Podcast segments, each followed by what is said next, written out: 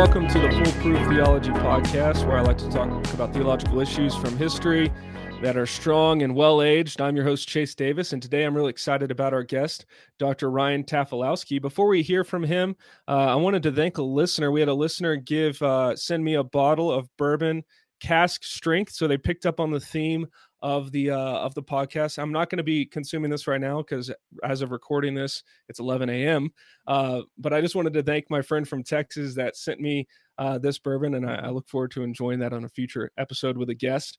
Um, but on the podcast today, we have Ryan Tafilowski. Ryan serves as the associate pastor of Foothills Fellowship Church in Littleton and an instructor in the Division of Christian Thought at Denver Seminary. Ryan is married to Adrian and has a 17 month old um, at home. And uh, Ryan, thank you so much for being on the show today. Oh, I'm really happy to be here. Uh, maybe someone will send me a bottle of bourbon for my appearance. yeah, they should. Yes. They should. I think one of my goals is to get to the point where I can send every guest in advance a bottle of the same bourbon I have, so it can yeah. be like we're sharing a drink. Oh no, uh, there, yeah, there's an aspiration. Yeah.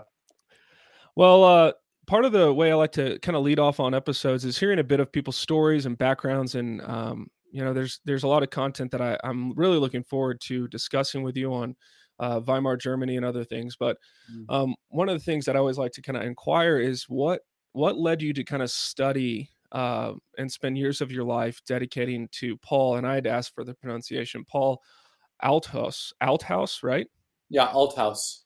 Mm-hmm. Um, is and your dissertation was on Paul Althaus, is that correct? Yeah, I look. I sort of looked at a constellation of Lutheran theologians uh, at the beginning of the 20th century, known as the Erlangen School, and I looked at him in particular. Uh, he's not a very famous theologian, especially compared to all the other people in the 20th century. He's sort of a lesser light behind the Brunner, Barth, uh, Barth, uh, Bultmann types, the killer bees. Yeah. For sure. Oh, I didn't know they were called that. That's hilarious. um, well, what led you to kind of choose him and that topic particularly? Was there something in your story that you're like, I really want to do this? Did it just seem like a, a topic at the time? What led you to be curious about this? Oh, well, you know, I I don't know. I mean, the short answer is, well, okay. So, like any self-respecting evangelical with any intellectual interest, I moved from Josh McDowell uh, to Dietrich Bonhoeffer, who's kind of the first uh, modern sort of mainline Protestant theologian evangelicals tend to read. And when hmm. I read Bonhoeffer for the first time, I think I read The Cost of Discipleship, and I was just infatuated with it. There was this vision of uh, discipleship in a sort of secularizing world that I found so compelling, and there's a richness. Um, uh, and, a sort of uh, Bonhoeffer is an evangelical theologian in the in the purest and best sense of that word. Uh, hmm. and so I got really excited in my early 20s about Bonhoeffer, uh, and that led me into reading folks like uh, Karl Barth, who we've mentioned, and uh, some other sort of er- yeah early 20th century theologians. And so I thought, oh, this is great. You know, I'm going to write a PhD on Bonhoeffer. And then I started to reach out at programs, and it turned out that I was going to write a PhD on Bonhoeffer along with every other person who's ever existed, right? right. And so uh, when I sent in my proposals to schools, uh, people were like, "Well, yeah, I mean, you could write another PhD on Bonhoeffer, I guess." Um, but part of the difficulty is when you do a PhD, uh, the the fancy language they use is you have to make an original contribution to learning, and I just didn't right. think I had anything new or interesting to say about Bonhoeffer. I mean, there's so much good scholarship on him. So, one uh, scholar that I ended up working with in Edinburgh suggested, "Well, have you looked at theologians sort of on the other side of the German church struggle?" Mm. Um, and I hadn't really. And she, so she said, "Go read Robert Erickson's book, Theologians Under Hitler, um, which has a really daunting cover. Right? There's like a swastika. It's over yeah. a cross. It's on this like black cover. So." Um, it's a very angsty book to be seen reading. And uh, yeah, you don't take that to a coffee shop and get a lot of good looks. That's right. Who's that guy at Corvus reading that Nazi book? Uh, so um, I would just, there was a whole other side of the Ger- German church struggle, which I just didn't know anything about. Um, partially because almost none of it has been translated. So that was really daunting. So I meant doing all the research in German. And mm. Uh, there's no good reason that I chose Althaus, except I could get my hands on a lot of his sources. It turned out to have been an interesting project, but there's an alternate reality in which he's just sort of boring and he's not well known for a reason. But he's a pretty interesting guy. So that's how I ended up there. That's hilarious. I'm, I'm assuming you had to learn learn German if you didn't already know it to get into the primary sources there. Yeah. So um, Althaus is very well known as a Luther interpreter. He's got two very important books on Luther that are uh, widely in print in English. But aside from that, uh, virtually none of the sources had been translated. And I, I was dealing with a lot of archival material too. So um, I was, yeah, reading German all the time. I'm still not very good at speaking it, uh, but I can, sure. I can get along reading it. Yeah. Man, that sounds uh sounds intense. It kind of, sounds like the typical academic experience where you're locked in a library with some old documents and you're translating primary sources and uh, just hoping to make sense of them. Yeah, you know, I uh, I was able uh, through some, some very gracious help from some scholars in Germany to access and spend a week in Althaus's archive. All of his documents were left at the university there, and I was holding letters from Dietrich Bonhoeffer written in Bonhoeffer's own hand, and Karl Barth and Brunner Bultmann. So was, it was pretty wild. That's amazing. That's so cool. Yeah, um, really fun. I read I read a couple of uh, kind of the brief articles you sent me that summarized uh, some of your work. Um, one of the quotes that stood out to me um, was that Alt Althaus has been called has been referred to as the most evil German theologian in the na- National Socialist era. Um, wow. and I was like, oh boy. Um, so what do you, what do you make of that? What what why would somebody make that declaration about him? Uh, yeah, if I'm not mistaken, I think that's from the, the British historian uh, Richard Gutteridge, uh, who's written a lot on Holocaust history. Um, the reason Gutteridge says this is that um, should have known better, perhaps. Uh, he's uh, quite a moderate person, Althaus, politically and theologically. He's very much a centrist. Um, and I guess what Gutteridge means is that um, the reason that Althaus is so evil in his judgment is that he lent a sort of a veneer of respectability to National Socialism because he was such a widely respected figure. He was a really influential churchman, uh, and he was not thought of as a radical. I mean, compared to someone like I, I don't know Heidegger, for instance, who joined the party early on and stayed a Nazi till the bitter end and was repentant. Um, unrepentant uh, even afterward, rather. Mm. Althaus never joined the party. He, be, he was very critical of Nazism starting in the, in the late 1930s, but by then it was sort of too late. And some people think there are a lot of people who gave National Socialism a chance that wouldn't have if not for Althaus. So that's, I think, is sort of what's meant there. I think it really overstates the claim. I don't think it's fair to Althaus, um, but that's what scholars do. They overstate the claim. right. Unfortunately, we we all can do that. What what makes you think that it's uh, unfair? What in your research made it seem like that's an unfair statement to make? Yeah, a couple things. The way that I read Althaus is that he was a moderate thinker with a sort of conservative disposition who was really concerned about the direction that Germany was taking under the Weimar Republic.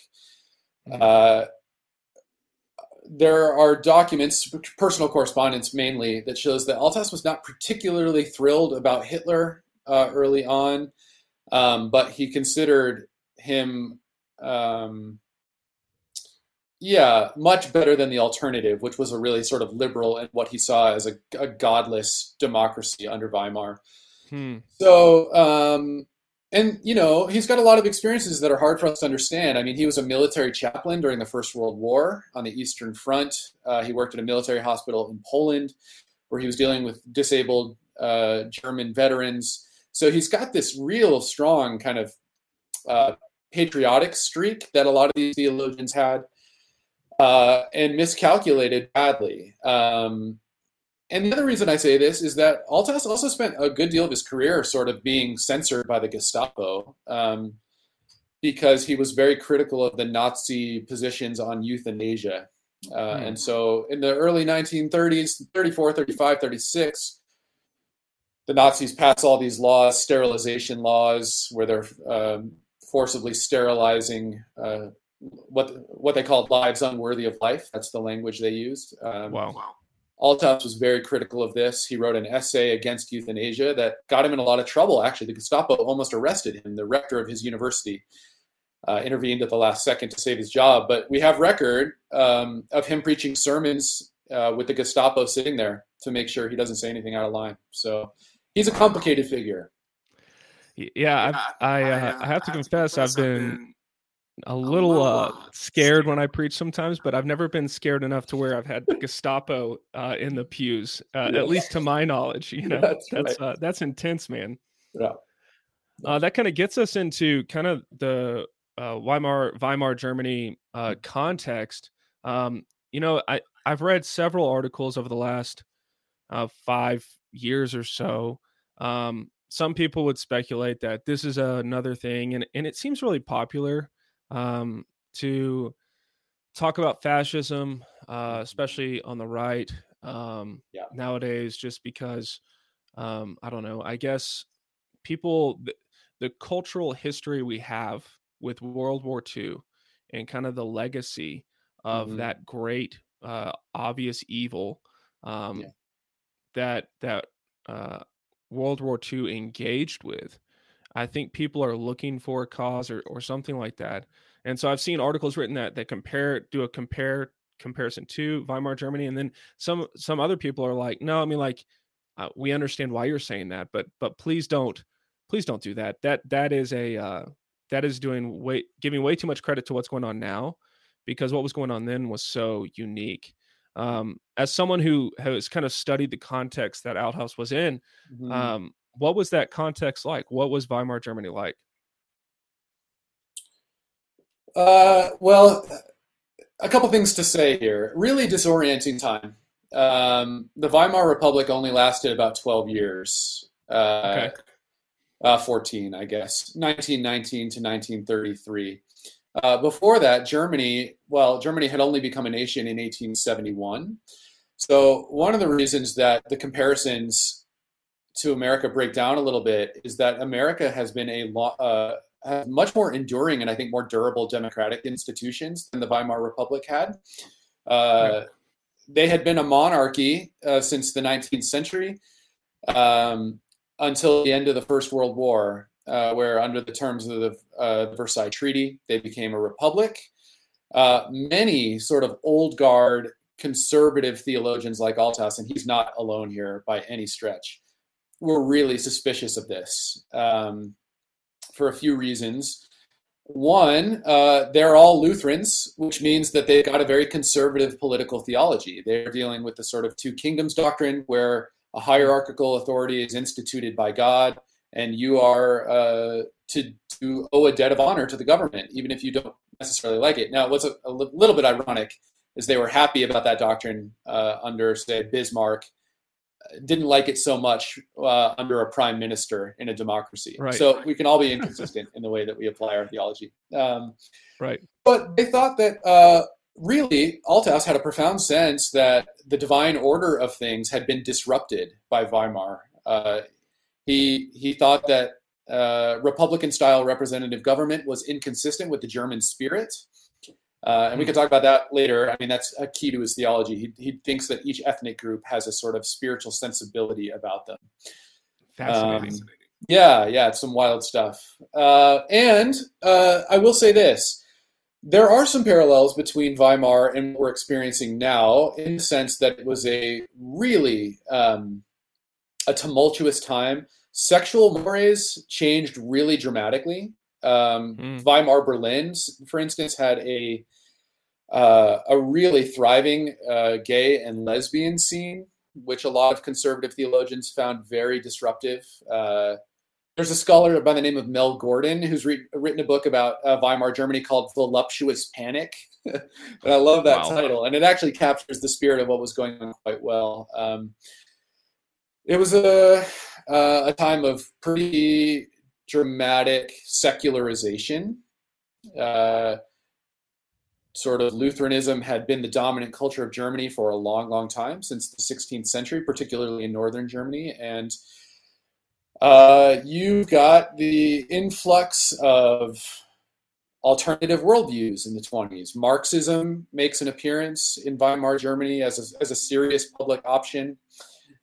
All of this combines to sort of create a very unstable government, which helps to uh, explain the appeal of Hitler uh, in particular because he is promising a return to Germany's Christian roots. He's uh, promising a return to law and order. He's um, promising a return to conservative and traditional gender roles, sexual ethics, things like this. So, wow, I have to ask on, on that, that topic, topic what, what, do you, wish, wish for someone like Paul Althaus?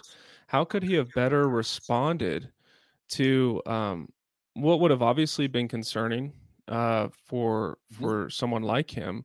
Um, it seemed he went eh, this this is a time I feel that it seems like there's a lot of I, I refer to as illiberalism, mm-hmm. um, meaning yep. like there's a, a lot of kind of push for cancel culture, or other things, mm-hmm. and it's tempting in the face of illiberalism to rise up with another illiberalism to match the power, which seems to be what uh, Althaus unfortunately got himself involved with. Mm-hmm. What do you think could have been a better course of action? Uh, that's a really difficult question. It's a good one. Uh, I would say this sort of faithful Christian presence in the public square, I think, needs to be persuasive, not compulsive. Um, part of the reason, uh, and, and Althaus says this in a sermon that he preaches in 1945, right as the war is ending.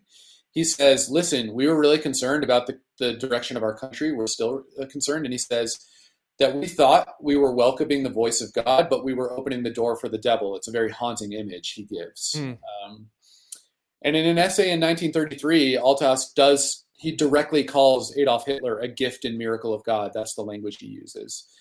So, a couple things I would say. Uh, the Christian faith, I think, maintains its power by persuading, not compelling. So, I think one of the things that Althaus wanted to do was say, how do we get uh, this Christian project uh, which he understood the German nation to be since the time of Martin Luther was a Christian project. How do we get it back on track? Well, we get a, a, a ruler in there who will just uh, decree all these things by fiat, right?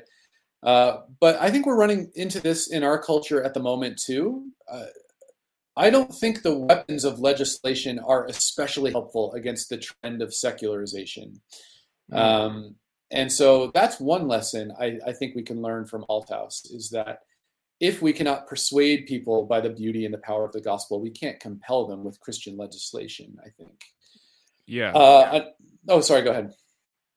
No, I agree with. I mean, like that's a really uh, succinct way to put attention that I've been feeling as well, because we know that all legislation is moral. Uh, it comes from some kind of moral underpinning. Mm-hmm. But yeah, if we can't persuade people the uh, to to uh, turn towards a more beautiful vision of what society could be, the mm-hmm. answer isn't to them silence or somehow, uh, you know, legislate them into silence. That would be a unwise way to move forward.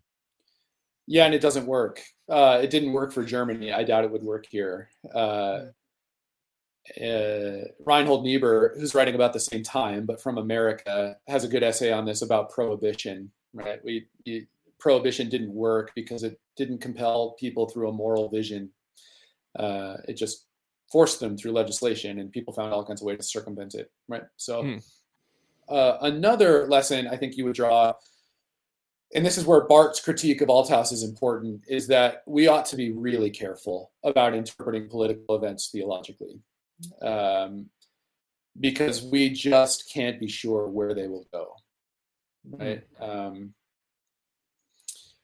it's not especially fair to to sort of crucify Althaus for for being wrong about Hitler in 1933. Lots of people were, and in 1933, Hitler wasn't saying like, "Hey, my first plan is to round up a bunch of people and commit mass genocide." Although right. uh, there were signs of it for those who had ears to hear. Um, lots of people were wrong, and I think um, there is a temptation to be so single-mindedly focused on what we want for our society that we will overlook a great deal. I think that's mm. another lesson from Althaus. Yeah, that's we will, a great word. We will compromise some of our principles. Yeah, that's uh that's super encouraging. I would yeah, I, am gonna need to think about that a lot. I think that's that both of those would be uh very wise and prudent considerations as far as uh, you know, how much we align ourselves and and who we align ourselves with, um, left, right, whatever, wherever people land. Um, yeah. I think that's really important. Um, you mentioned uh, the big three Bs or uh, Bonhoeffer, Barth, Brunner. Um, there were so many others, right? Um, yeah. Yeah. It, so there was disagreement about how to engage politically. Bonhoeffer's approach was different. How? How is Bonhoeffer's approach to that situation they were in different? Uh, that's a good question. Uh, Bonhoeffer is half a generation behind those other guys. I think that's okay. a big reason. Uh, Barth and Althaus were born in the same year. Uh, was the same generation. Brunner too. Uh, Barth and Brunner are Swiss. That's a big part of it. Also, um, they are not okay. German, even though they're German speaking. Uh, and I think uh, a lot of it has to be to, to do with their unique life experiences. I mean, uh, as I mentioned, Althaus joined the military when he was 18. Uh, he was disqualified from conventional service for some health reasons, so he ended up being a chaplain. Uh, and he saw Germans. Uh, yeah, he saw Germans being mistreated by Russian nationals in Poland. So that was a galvanizing experience for him. He was raised in a very small town in a very bucolic setting in Germany. And much like in the United States, uh, political attitudes tended to uh, shift quite a bit depending on whether you live in a rural setting or an urban setting. Bonhoeffer was raised in Berlin to a very cosmopolitan family. Uh, and so uh, Bonhoeffer also wasn't raised uh, as a Christian in the same way that Althaus was. He was raised in a Christian family, but his parents were not really practicing. Uh, he had Jewish family members too. Um, but what's interesting is Bonhoeffer's views don't change till a little bit later in his life. As a student in Tübingen, he joins a fraternity that is very nationalistic, anti-Semitic. He was raised in that.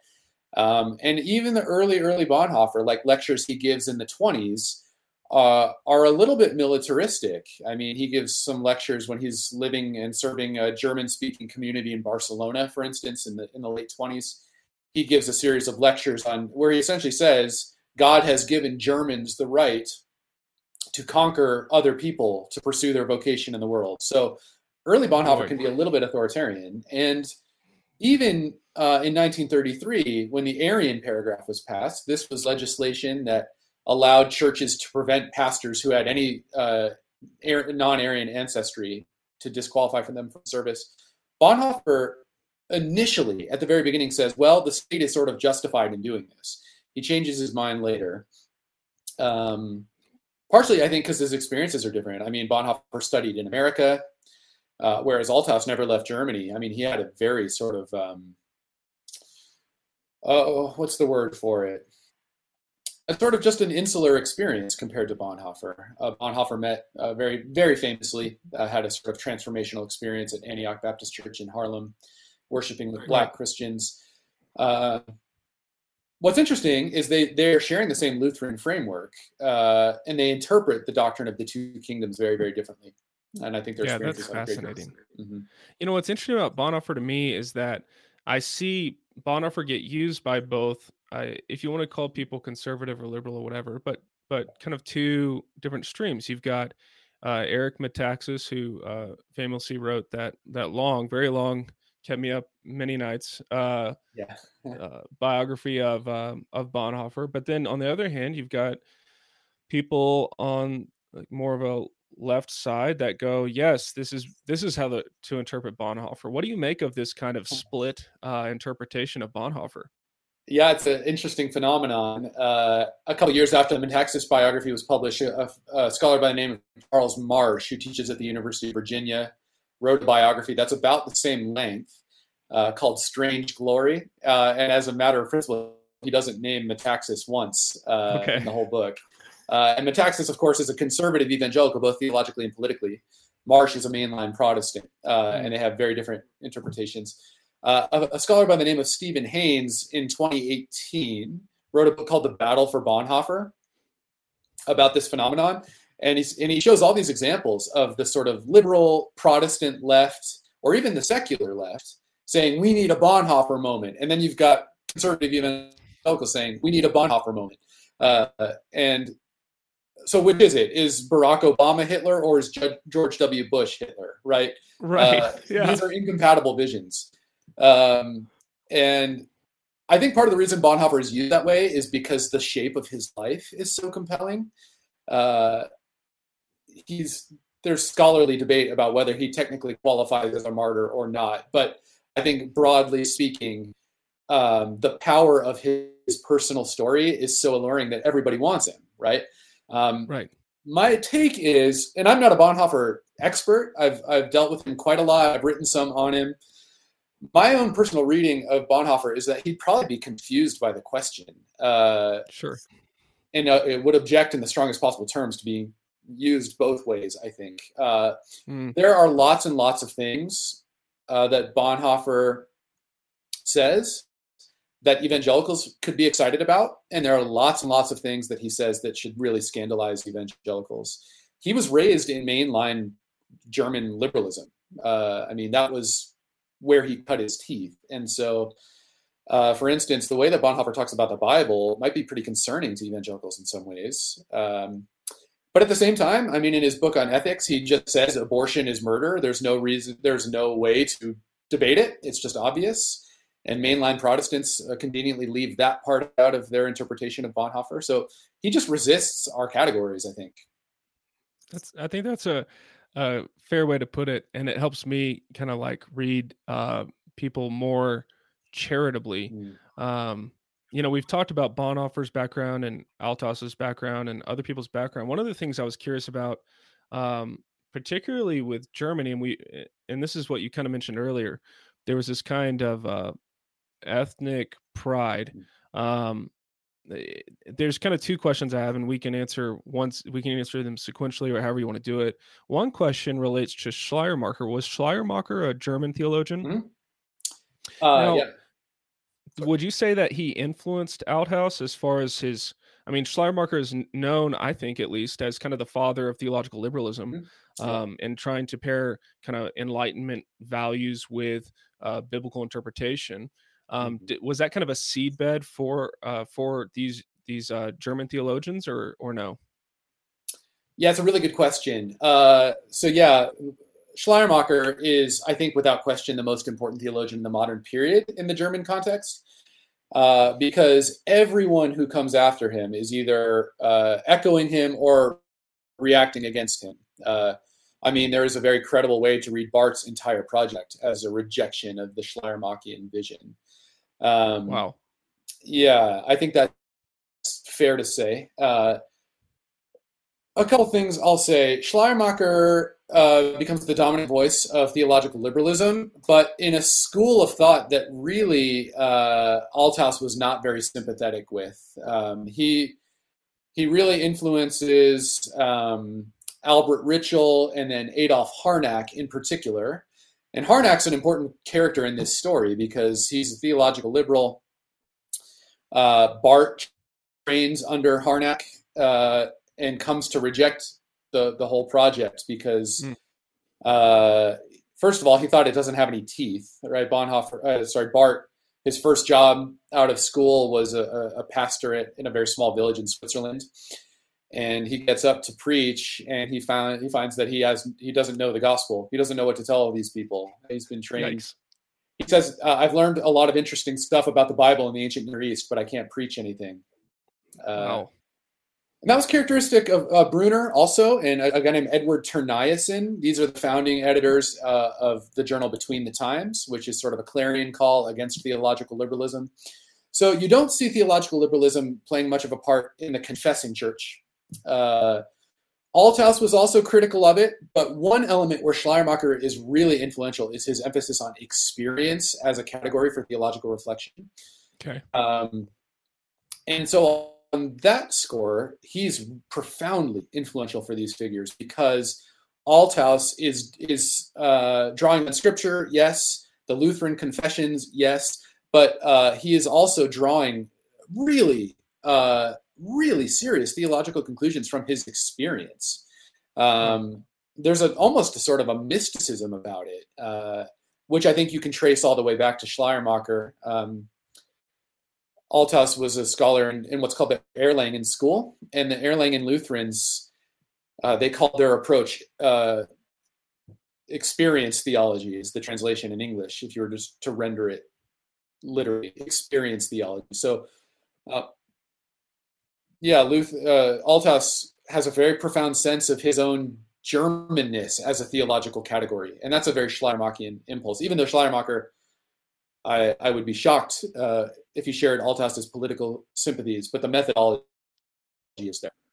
Yeah, that's a really interesting observation to make. It's something that uh, kind of overlaps with uh, stuff I'm working on. I've got a book coming out next year on um, triperspectivalism, which is kind of John Frame's theological method.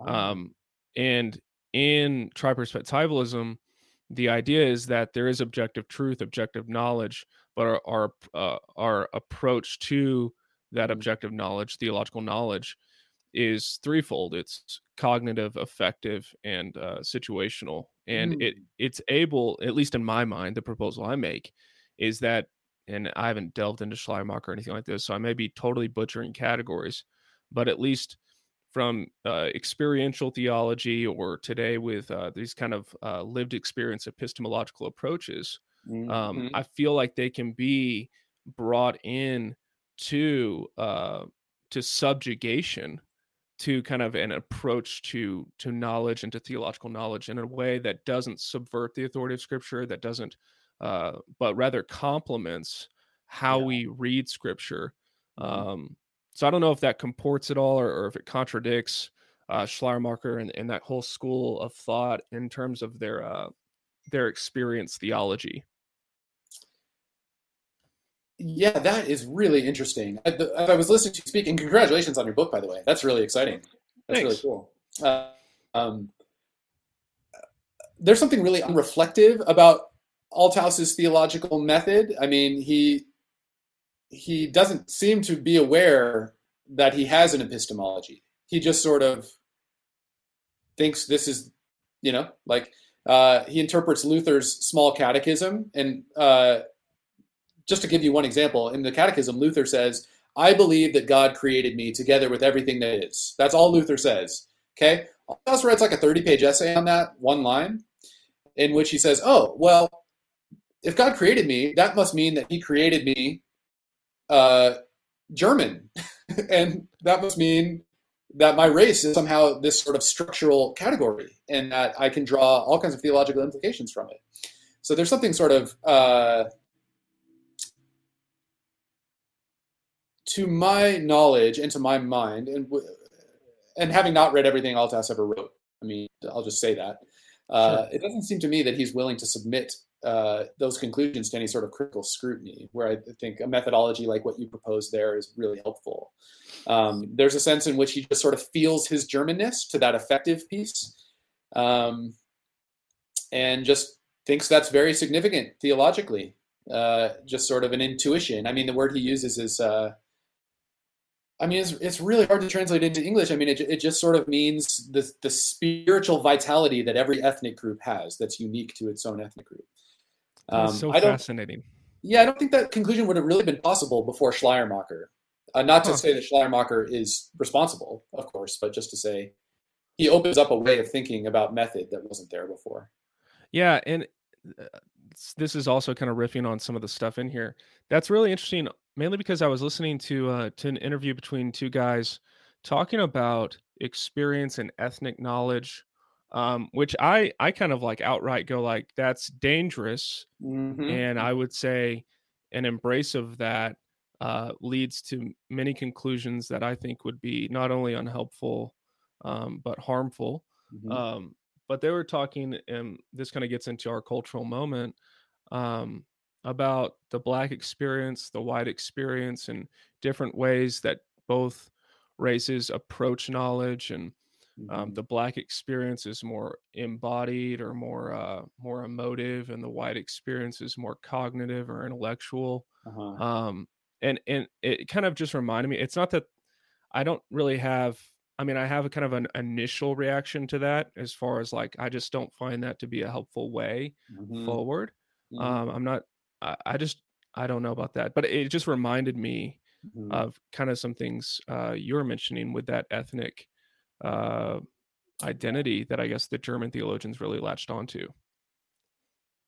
Yeah, it's it's an interesting thing. I mean, they're writing in a period where sort of race science is being invented as a discipline. Uh, it starts in France, but it also finds its way to England and to Germany, and then also to America a little bit later. Uh, and in, in, in particular, a, um, a discipline called phrenology, which uh, advanced the theory anyway that uh, a people's physical characteristics, uh, physiological characteristics, are somehow a representation of their spiritual qualities. Um, this was very, very popular in the 18th century, Wow. in the 19th century.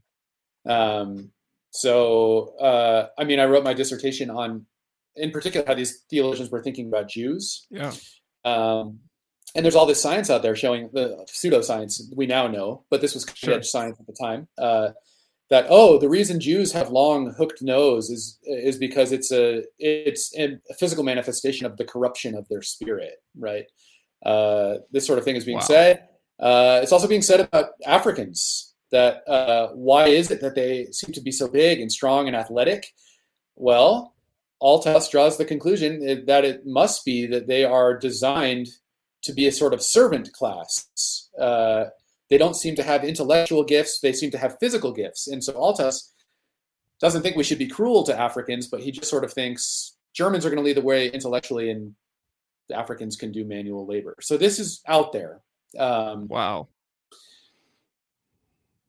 there's some pretty helpful correctives even at the time. Uh, is a good example, but I'll give you another name that's much well less uh, much less well known. A guy named Hermann Sasse, S A S S E, uh, who is a Lutheran theologian who was on the same faculty as Althaus actually, and he writes an essay in which he says this idea that there is like a unique spirituality for every people group is preposterous. He says it's not at all supported by the Bible. Um, but he does say Germanness is important or Americanness is important because it is the lens through which you interpret your experience. But Right. there's not some sort of essential spirituality that is different for a German or different for a black person or different for a white person. Uh, with, with that said, their experiences vary widely, um, but I think we ought to be very careful about that sort of racial essentializing. Yeah, I agree. That's really helpful. Thanks for mentioning that. Um, that gives me somewhere to go to kind of like know more about that um, historically. Mhm. Um, I think the other question re- was with regard to we talked about Schleiermacher, we talked about kind of this, uh, and we we've touched on this, but was there a name or a concept for this kind of German idea that like I, I the way we've talked about it so far is like almost like Germans lead the way as a, as if it was like a militaristic like Rangers lead the way or uh, like what was that concept in Germany and and why was it so uh, so popular?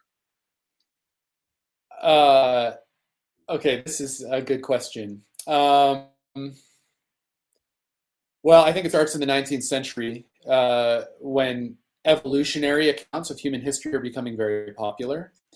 Uh, and the name here is Hegel.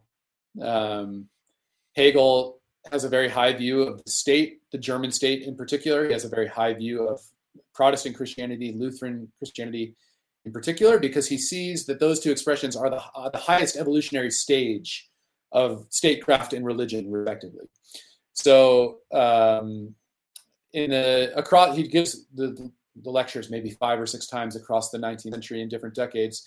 But if you go and read something like Hegel's lectures on the philosophy of religion, he essentially argues that uh, religion has been evolving over time, uh, and every other religious tradition is uh, an expression of religion on a lower evolutionary stage. Uh, and it is culminated with Protestant Christianity, which culminates with German Lutheranism.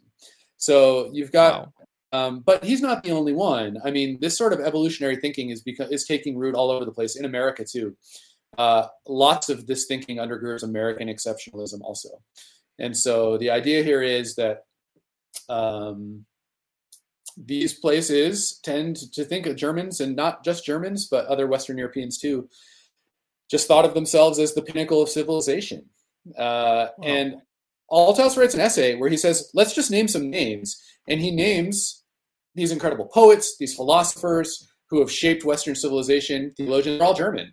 And so on, on that level, it's like kind of hard to argue. Like Germany has just produced an uncommon level of genius. It's it's really incredible, actually. Um, yeah. What's problematic is the conclusion he draws from it. I think. I think so too. And there's almost an overlap, uh, kind of two corollary thoughts that I have when you're speaking about this. Um, one is kind of like you mentioned, uh, American exceptionalism, manifest destiny, um, these things where somehow we're supposed to supposed to be the best, which you see in other cultures too, like China, uh, mm, oh, believing they're kind of you know everyone goes up to China.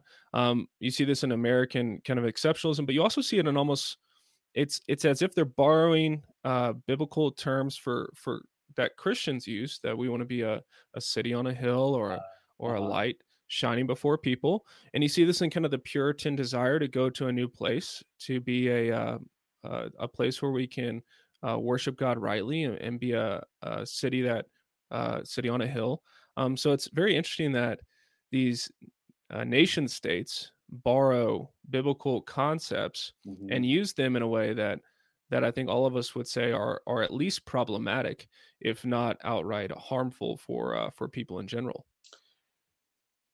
Yeah, I'll try. Uh, I'll try to be delicate here. At at the root of most problematic political theologies I've come across, not just in the German context but in the American context, is uh, a misapplication of the covenant made with Israel.